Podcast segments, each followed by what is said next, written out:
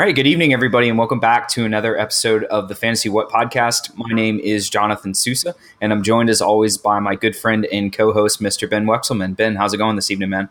I'm doing really well. You know, got through uh, got through Hump Day, and just trying to uh, get through the rest of the week here. Looking forward to a really solid discussion about fantasy sports once yet again, and uh, hopefully we can make some more uh, make some more bucks in the CFL world this week as well. And so definitely excited to talk some niche sports and uh, also talk some strategy as well.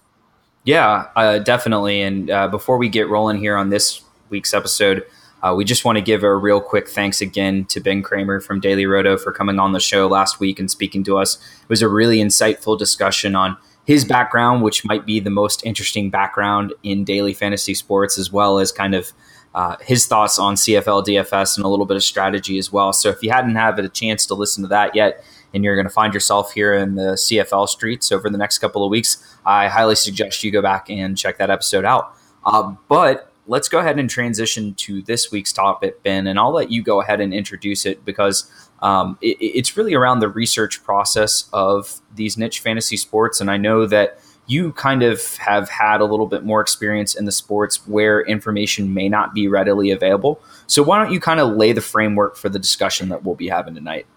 Absolutely. So, you know, this is something that as we go through before we record these podcasts and talk about various uh, things we want to discuss over the course of of time and and throughout you know our, our seasons and through the various sports something i think that gets lost and people don't pay enough attention to is the actual research that goes into some of these niche sports so a lot of folks obviously are very uh, attuned with what's going on in the NBA, what's going on in the NFL, MLB, etc., on a day to day basis.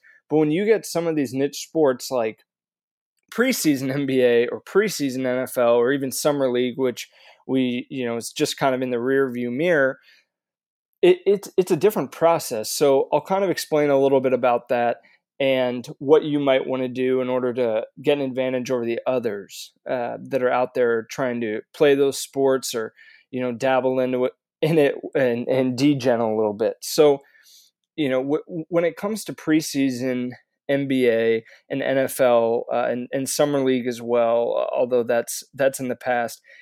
Information is is king, and so with preseason NBA and last year is just a, a quick example. Um, Galen Dragiev from Daily Roto and I uh, talked a lot about preseason NBA last year and, and did a lot of, of work around that. Last year, like we would get lineups uh, a minute and a half maybe before lock, you know, at uh, two minutes maybe if, if we were, it, it, and, and so when you get information that late, and you know you're building your cruncher set or whatever you use to create lineups you have an advantage if you're on the ball and you're getting that information before others. Because um, whether it's starting lineups or information about people being out right before lock you are able to you know swap people in that that are going to take some you know market share uh, away from whoever's sitting uh, and you, on top of that, there are going to be, in some cases, depending on who gets scratched, there's going to be a host of people that don't track that news that are going to be playing, you know, those players. I'll give one example um, for just from the just from the preseason, or so, sorry, just from the summer league. Uh, Ante Zizic from the Cleveland Cavaliers. He's obviously uh, a bench player during the season, but he's one of their kind of main pieces in the pre in the summer league uh, because he had you know played in the NBA, and and a lot of these guys are just kind of uh, you know good college players, but don't don't quite make the NBA, and so he was an established guy, and uh, I. Th- there was one day where he got late, late scratch. Like I'm talking seconds before lock, and um, he was upwards of 50% owned in a lot of contests. So if you pivoted off of him and you owned someone else, you know, really it didn't it didn't matter who it was, right? Like uh if you just button smashed and, and did a global player swap to someone else, you were way ahead of the field. And it's things like that, uh, as well as just reading as much content as you can. So, Twitter is obviously the first and foremost um, authority in terms of getting information in a timely manner.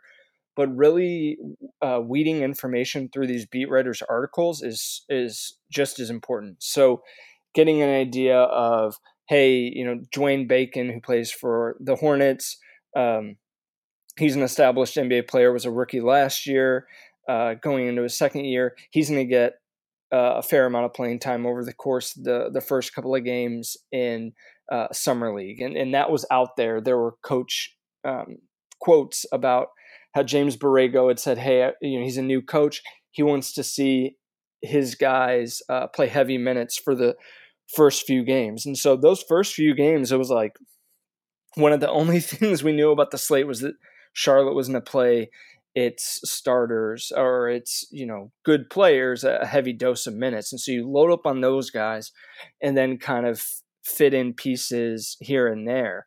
And so that's just one quick example that i wanted to give uh, with respect to the strategy that goes behind these. Sometimes it takes a little bit more than just looking at a little bit of data, sometimes you have to look at articles and and truly gather uh, some information that you may not readily be able to quantify, but it, it can pay dividends down the road. And so I know you you haven't done a whole lot with with respect to niche sports, but kind of how do you change your process and what are your thoughts on attacking those niche sports um, compared to uh, doing an NBA, you know, regular season or NFL regular season. Um, and you can even talk. I know you're obviously uh, very used to uh, going around the soccer streets, so maybe you can talk a little bit about how how the the World Cup uh, information was like, and just kind of any any more of the niche sports uh, process that you've got. Yeah, so I'll kind of add my own thoughts here, and then I, I did jot down uh, just a few questions that I wanted to ask you, Ben, especially as how it pertains to uh, NBA, because I know we'll have NBA preseason coming up here before we know it. But uh, you brought up, brought up a really good point with soccer. Uh, I did play pretty much every World Cup slate uh, throughout the duration of the tournament this summer. And uh, I, I really think that soccer is one of those sports where it's absolutely vital that you're able to find information and digest it in a way that'll help you make your lineup.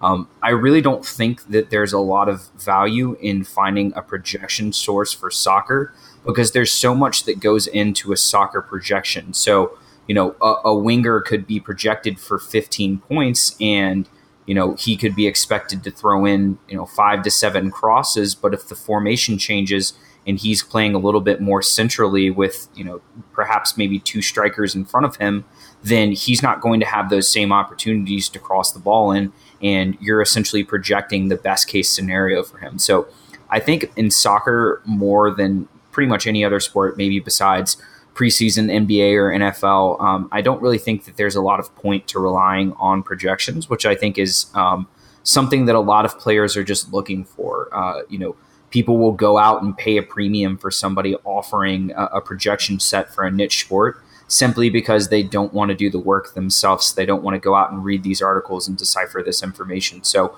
um, that's kind of my experience with soccer. And then, you know, I was recently playing tennis as well. Uh, I kind of stopped a little bit because I was bleeding way too much money. Um, but that was another sport where just information isn't readily available yet. And somebody's not I mean, there there are great sites that keep track of you know ace percentage and double fault percentage and all of that fun stuff.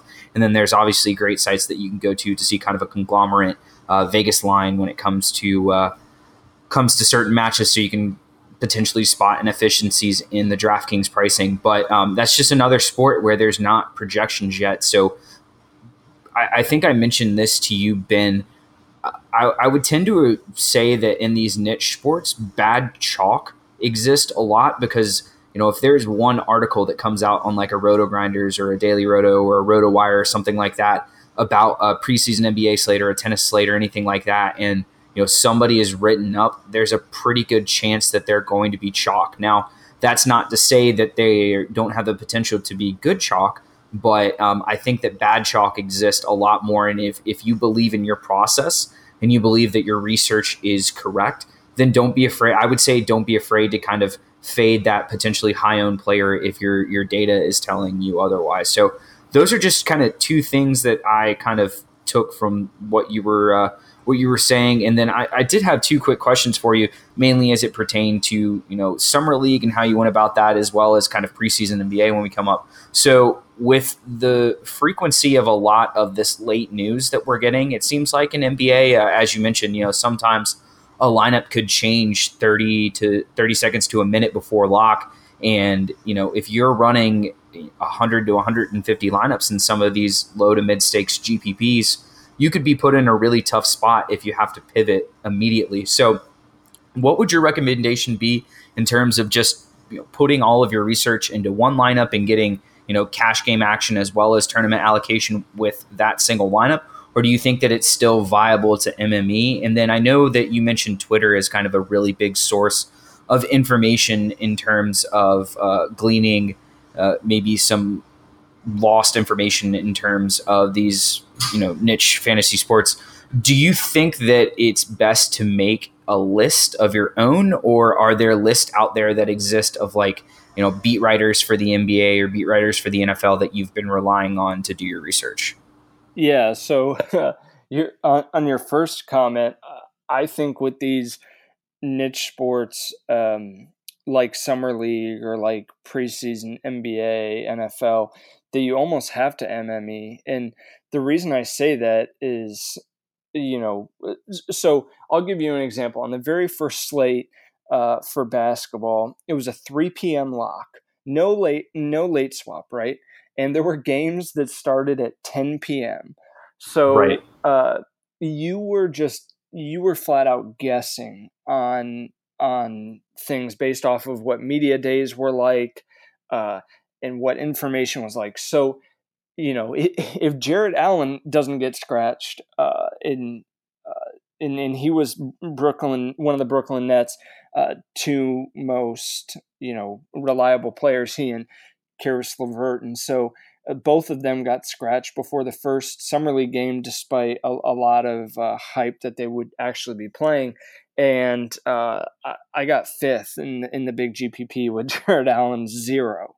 So I mean, if that happens, it's it's a whole nother story. But it it's just stuff like, you know, I think you have to MME because you have to cover it. Not all your bases. You're never going to do that, but you, you want to make sure, especially take advantage of, like I had mentioned previously with the Hornet situation, you know they're all getting heavy minutes.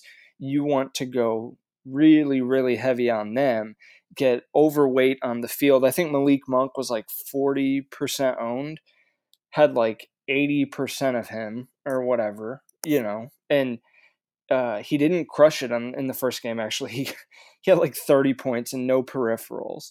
Uh, but it, the rest of the starting lineup, Willy Hernangomez, you know, he's he's the the beast and got like 15 boards and and uh, scored like 22 points or something ridiculous. I mean, he's he's just a point per minute machine in fantasy, and so I, I had like I don't know 75, 80 percent of him, and um, the field was like 26 or something. I don't know. And so when you're way overweight the field like that, and you you throw in some low owned plays, uh, Christian Wood went nuts, had like 51 DK points. Uh, Furkan Korkmaz uh, had like 48 DK points. I had them all in a lineup, uh, and and uh, had Chasson Randle who ended up playing like six minutes, and so that held me back from I got like third in the GPP, so I got third and fifth. But it's like MMEing though. Yeah, uh, if you feel like you've got an edge, it, it, makes so much sense. And then with respect to the lists, um, yeah. So I don't know about all the different sites that have them out there. Um, I happened to find one on just doing like a simple Google search for uh, for Twitter, you know, uh, list, like Twitter list NBA beat writers or something like that.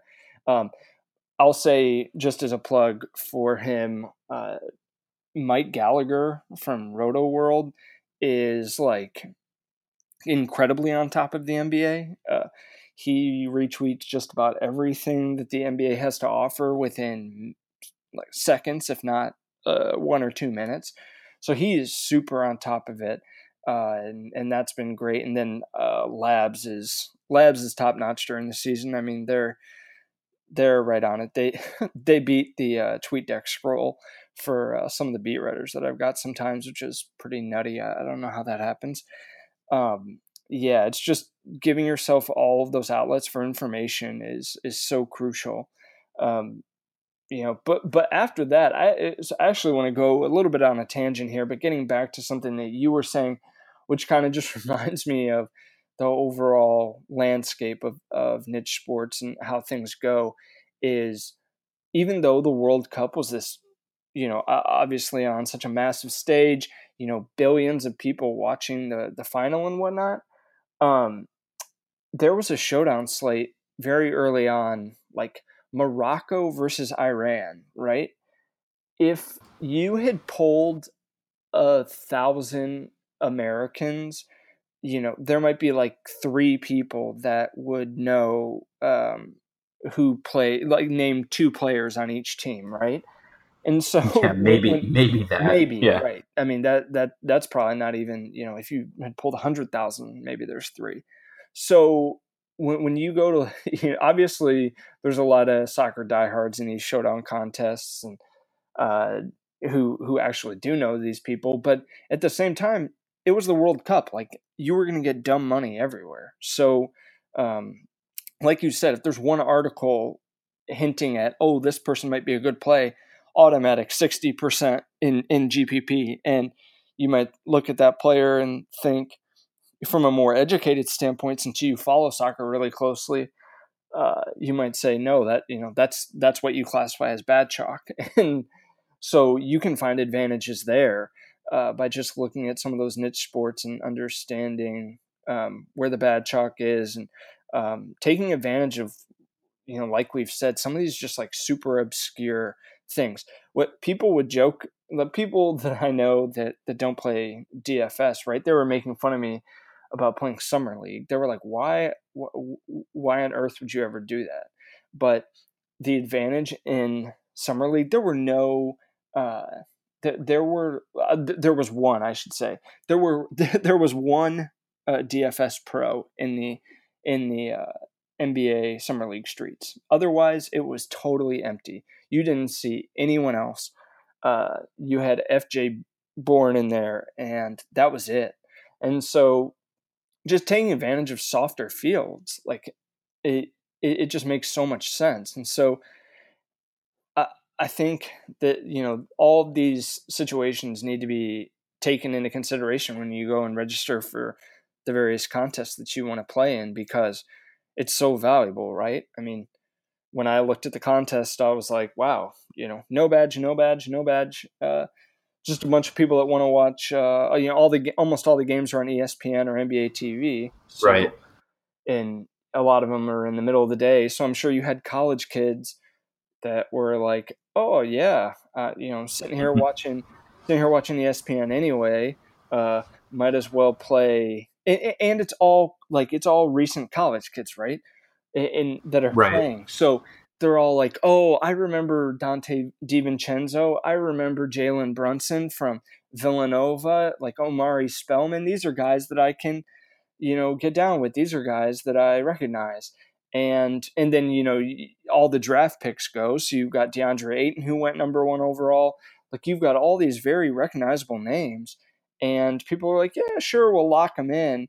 And then those of us that actually read content and whatnot, it would be like, oh, that you know, Dennis Dennis Smith Jr. is only playing one or two games. So come the third or fourth game in the pre in uh, in summer league, he was nowhere to be found. Right? He wasn't even wasn't even at the arena.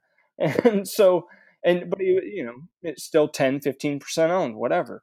And it's just insane edge when you get to those types of situations. And so, why not take advantage of it? Uh, I have a, I have a, uh, a friend who does betting full time, and uh, mm-hmm. something that he always has said is he, he bets really heavily on like MAC football Wednesday nights.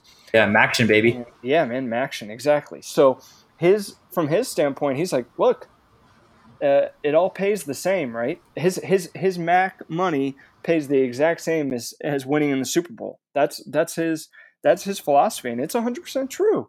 So oh, yeah. if you have, you know, it all it all pays the same. So um, if you feel like you've got an edge, you, you really should be firing at some of these niche sports. And um, so I just wanted throughout this evening's podcast to just delve into that a little bit more in terms of what people should really be considering as they look into um, playing some of these lesser known, shall we say, slates. Um, you know, d- dig a little deep into the information. Sure, it takes a little time, uh, but you know what? I like I've said in some of the other podcasts, like I'm an NBA junkie, anyways. Um, I'm a Spurs fan, so James Borrego was an assistant coach with the Spurs last year, so I'm curious to see how he does. Honestly, um, in his in his first head coaching role. So listening to his videos, they're like seven minutes. He's talking about his guys um, and how his team's going to be this season. It's a little interesting to me, regardless. And then on top of that, I'm like, oh, you know, get get a couple of nuggets here or there, and uh, I'm good to go.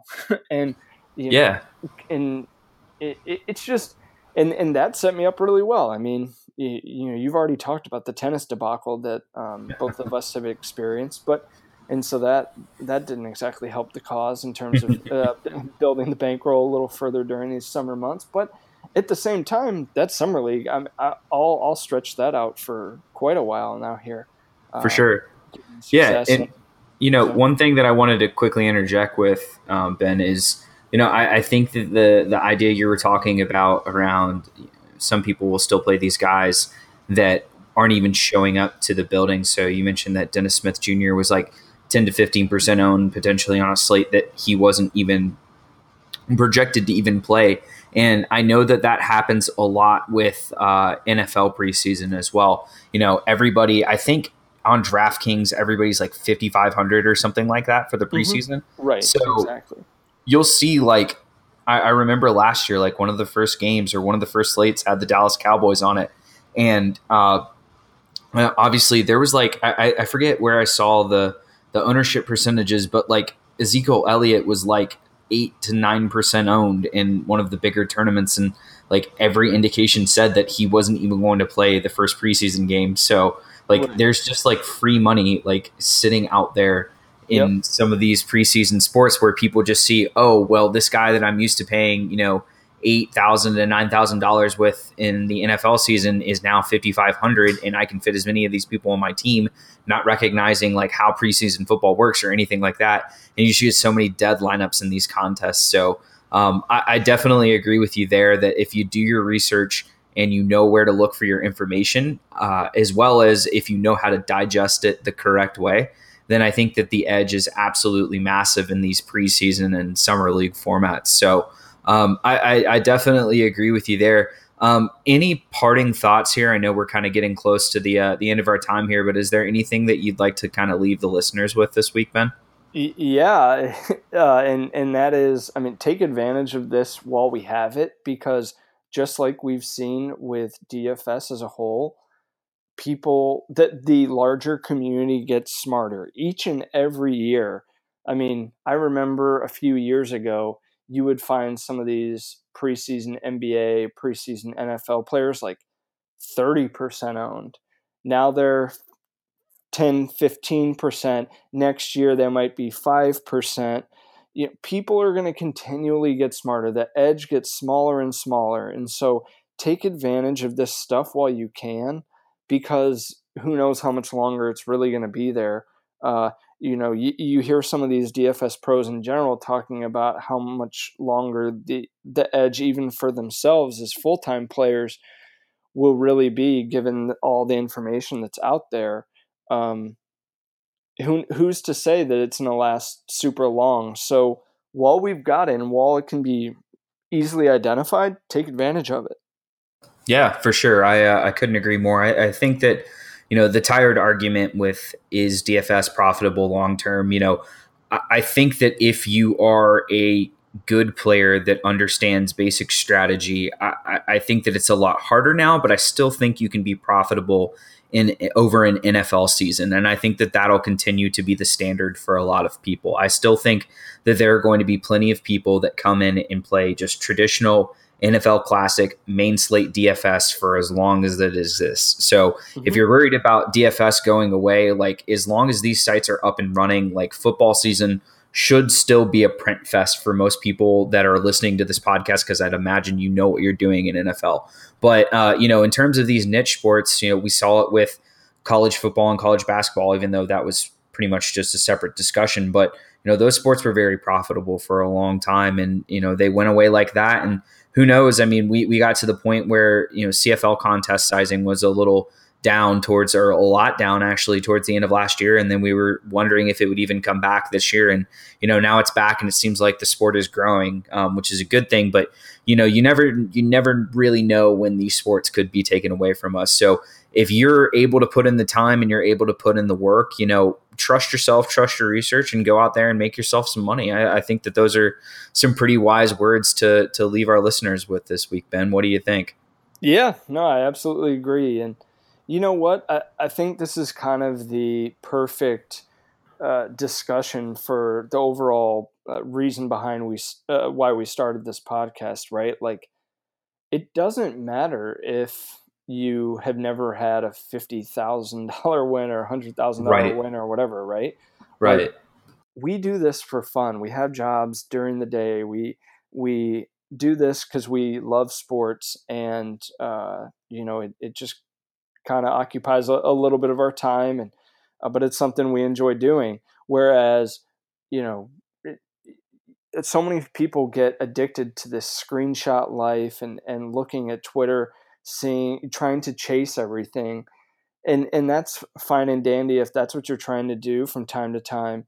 Uh, you know i'll i'll be entering uh, the drive green tomorrow which has 100k up top and there's almost no chance that i'm going to be winning it but at the same time, it has that allure, but I don't get super tied down to it. I'm still going to take advantage, like you said, of these NBA preseason, summer leagues, uh, showdown slates when I get a chance because that's where I feel like the the real that's where I feel the real edge is at, and and why not?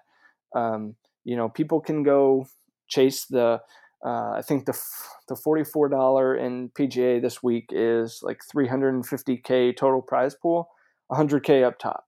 So if you want to go, that's so stupid. If, yeah, yeah. If, if, you want to go um, chase that, uh, go ahead. You know, you, you do your thing.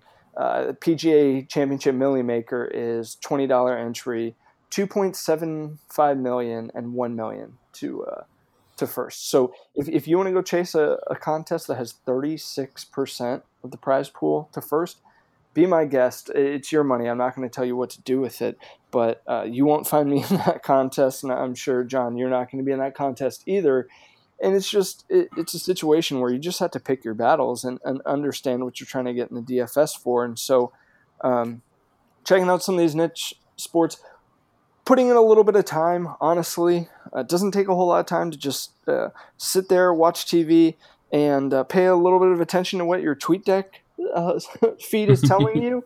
It, you can do just fine. And you just got to be around uh, 15, 20 minutes, 30 minutes b- before lock to build kind of a, a decent core and get that in so you don't have super dummy lineups in there uh, and then adjust as needed over the course of the last five to 10 minutes when you're really going to get a lot of detail on the slate and, and kind of uh, paint the color on the slate. So, hope that was helpful and you know definitely looking forward to more discussion uh, if you have any further questions certainly reach out to john or myself on twitter uh, john's twitter is J O N underscore T underscore Sousa. That's spelled S O U S A. And my Twitter is B Wexelman, B W E I X L M A N N. We've also got our fantasy underscore what Twitter account. And so, you know, go ahead, subscribe, rate, review the show on iTunes uh, and SoundCloud as well just wh- why not go ahead and drop something in the comments? Tell us about your your favorite niche sport. Give us a little information about you know what maybe your process is, and and you know maybe we need need to adjust ours. Uh, and maybe maybe you've got some great ideas. Yeah. All right. Well, uh, I think that that's going to do it for this episode of the Fantasy What podcast. Thank you guys so much for listening, and we'll catch you next week.